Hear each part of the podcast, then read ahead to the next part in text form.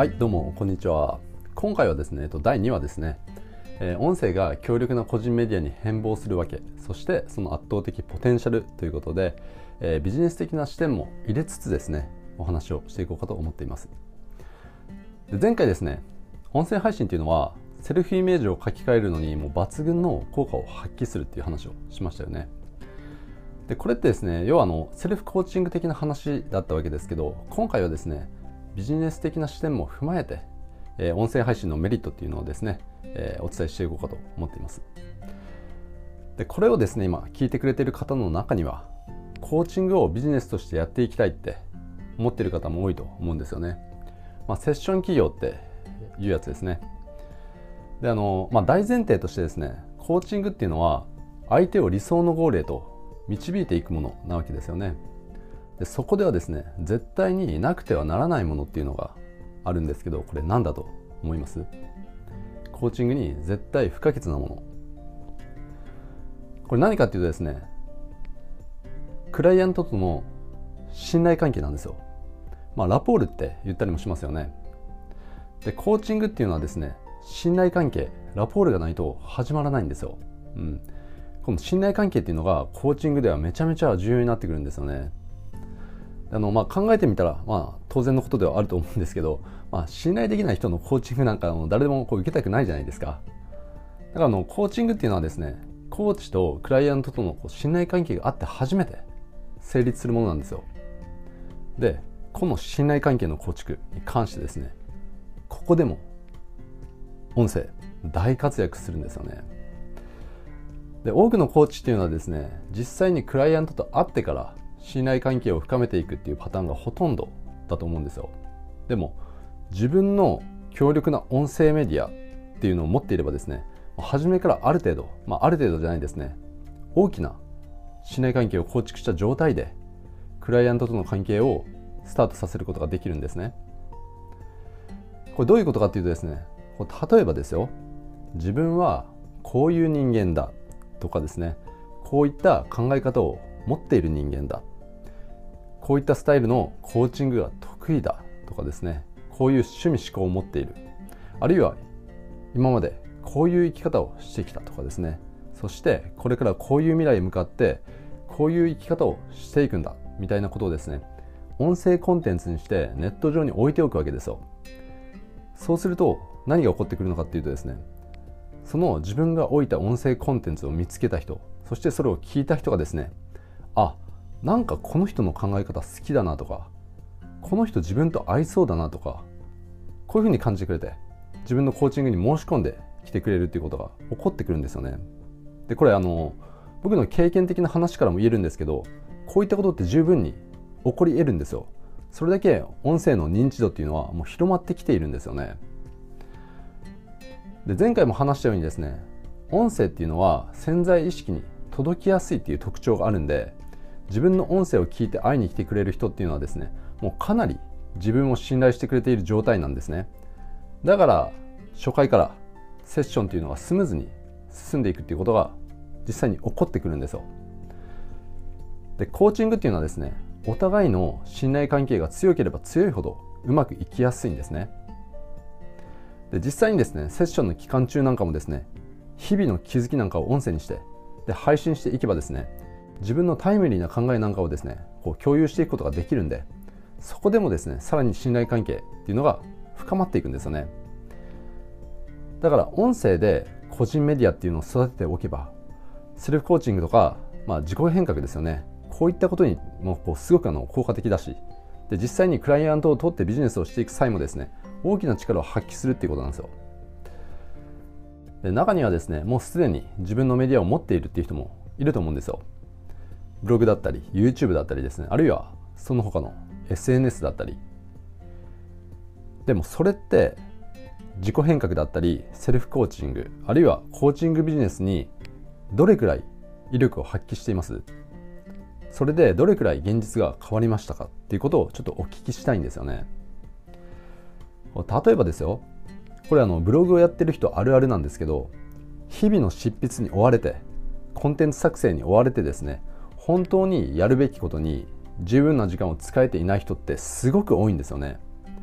セッションだったりビジネスの構築とか仕組み作りとかあとクライアントと会ってセッションする時間とか、うん、こういったことに集中できていない人ってめちゃめちゃ多いんですよ。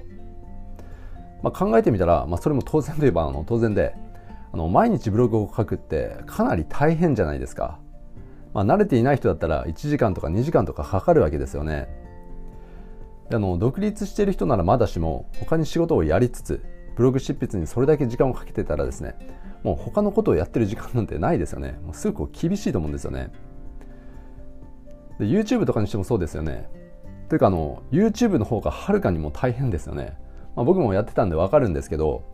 編集とかも入れるとですねそれこそ自分の時間を切り売りしまくらないともういけなくなるわけでそうなってくるとですねもう時間がいくらあっても足りないんですよね。他にあの SNS を中心に発信している人っていうのもいますよね、まあ、SNS はまあブログだったり YouTube よりはこう、まあ、手軽だとは思うんですけどで SNS で発信していくっていうのも全然いいと思うんですよ。僕は効果的に使えば、えー、それなりに威力を発揮すると思いますけど。でも SNS っていうのはですねフロー型のメディアなんで資産構築性っていうのがすごく低いんですよね。あの SNS っていうのはですね発信したそばからもう流れていっちゃうんでコンテンツをストックしておくのがですね難しいんですよ。でも音声配信の何がいいってこうした各メディアの欠点っていうのを全部すくい上げてそしてメリットに変えてくれるんですよ。例えばですよブログで1500文字とか2000文字の記事を書こうと思ったら、まあ、早い人でも1時間近くかかると思うんですよ。でその上ですねあのブログっていうのは、まあ、文字情報なんでこう健在意識こう理性を使って読んでいくんですよね。だからあの誤字脱字だったり主語と実語がこう一致してなかったりしたらですねもうそれだけで違和感につながっていくんですよね。なんであの書いた文章を今度あの遂行するっていうプロセスっていうのも必要になってきますよね。そしてそこでまたある程度こう時間が必要になってくる。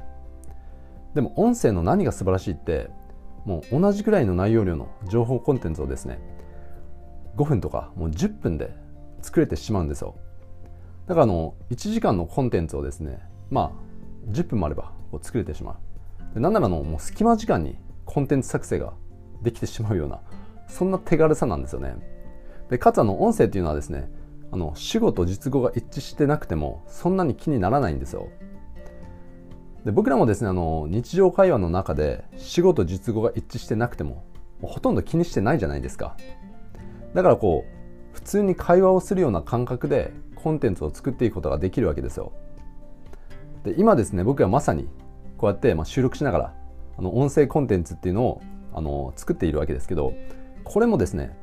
iPhone1 台で完結してるんですよ。だからあの前にこう軽いメモだけ用意しておいていつも収録に使っているあの便利なアプリっていうのがあるんですけどそれに向かって喋っているだけなんですよね。だからあのスマホのアプリの録音ボタンを、まあ、押すだけ。だからもう場所を選ばずにどこでもできますし、もう本当もう超お手軽感覚で、もうサクッと取れる感じなんですよ。だからあの、すごく負担が軽いというか、あの、ライトな感覚でコンテンツを量産できるんですよね。で、ブログっていうのはですね、まあ、文体だったり、発信内容にある程度個性を反映させることはできますけど、でもそうは言っても文章なんで、相手のリアルな顔がこう見えづらいというか、想像しづらかったりするわけですよ。で YouTube とかっていうのもですね相手の顔はまあ見えてはいるけどでもどこまで行っても画面の向こう側の人なんですよ。実際に会うまでは。だからの距離を感じるんですよね。一方音声っていうのはですね文章とか映像以上にその人の人柄っていうのが現れますし例えばこう声のトーンだったり話し方とか冗談の言い方とか笑い方とかそういったものからですねその人の誠実さっていうのが人間性っていうのはですねこうにじみ出るんですよね。かつ音声っていうのはですねもう耳元で鳴ってるんでその人との距離を近くに感じることができるわけですよ。だから画面の向こう側とかじゃなくてもう耳のそばもう耳のここにいる感じ。ここって言っても分かんないですよね。もう耳の中にダイレクトにこう入ってくるんで。だから距離感がすごい近いんですよね。だからあの親近感を持つことがこうできますしそれが信頼につながっていくわけですよ。さらにですよ。音声のメリットってまだあるんですよ。音声の最大のメリットの一つにですねこれ本当もう強調したい部分なんですけどあのながら聞きですね。ながら聞きができるっていうところがあるんですよ。で僕だっての耳って結構開いてるじゃないですか。運転中だったり家事をしている最中だったり通勤中だったり散歩中とか買い物中とかですね。で僕もですねあの運転中っていうのは常に何かしらの音声を聞いてますしコンビニに行く時とか新幹線とか飛行機に乗る時なんかもですね音声っていつも聞いてるんですよね。であの音声っていうのはですね文章と違って能動的に読んでいく必要はないじゃないですか。もう勝手に耳元でこう流れてくれるんで。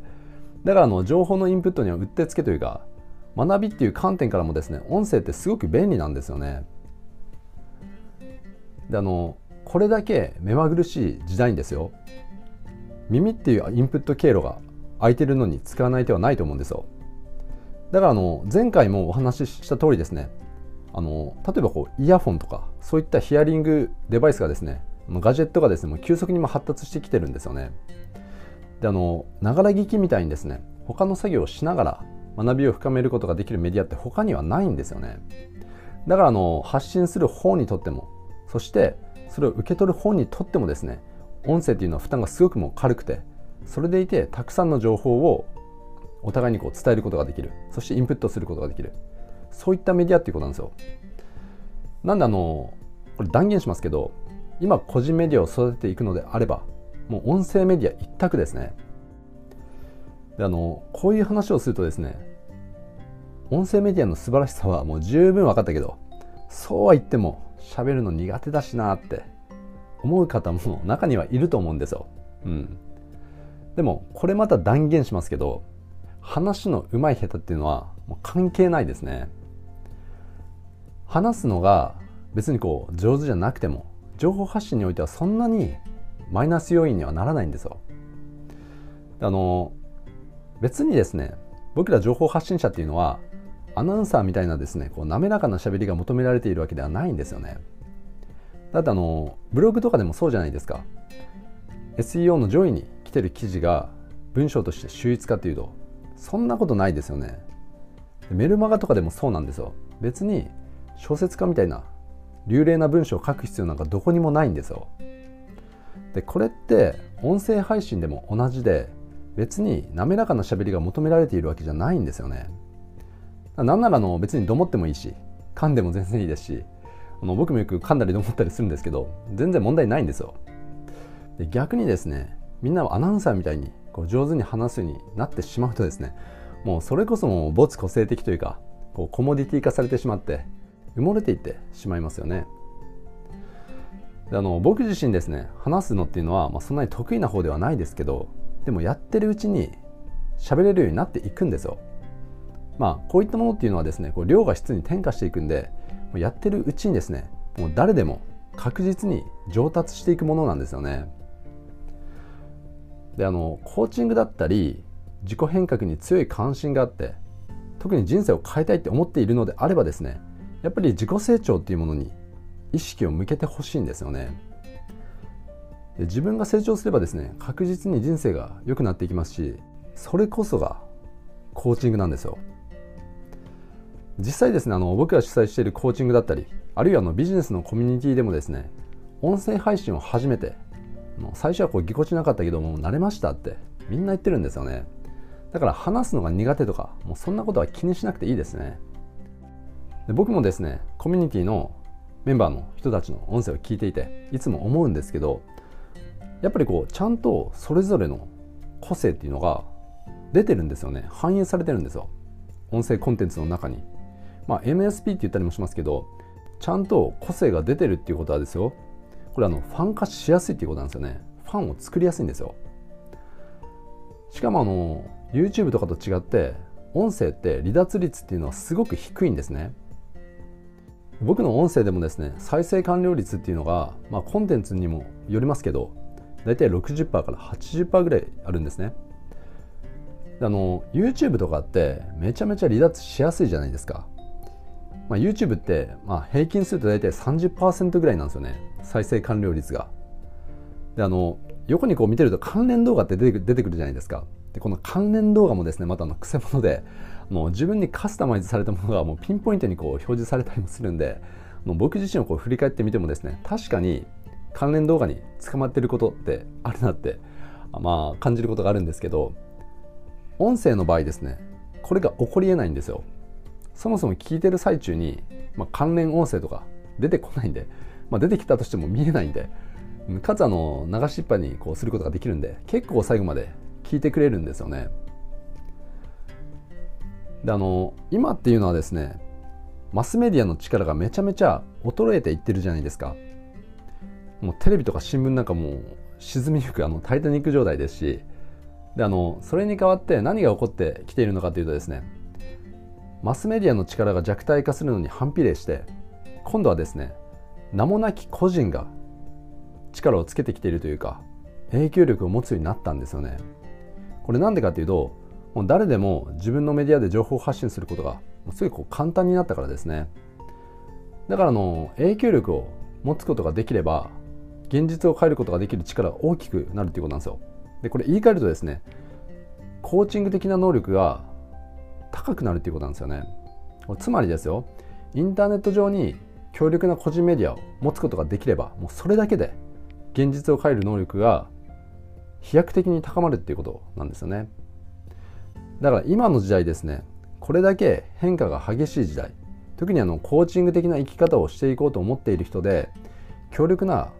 個人メディアを持っていないっていうのはですねちょっと言い方あれですけどあの弱々しいというか影響力を持ちにくいって言ってもいいと思うんですよ。でもこれ逆に言えばですよ。強力な個人メディア特に音声メディアですね。こういったものを持っていればそれだけで人生を有利に展開していくことができるようになるんですよね。かつですね音声メディアのいいところってアンチが生まれにくいんですよ。YouTube とかっていうのはですねもうちょっと有名になればもうちょっとしたことで炎上しがちですしもう簡単にアンチが生まれるじゃないですか。でも音声メディアだとこういったことが起こりにくいんですよ。というかあの音声で炎上って聞いたことないですね。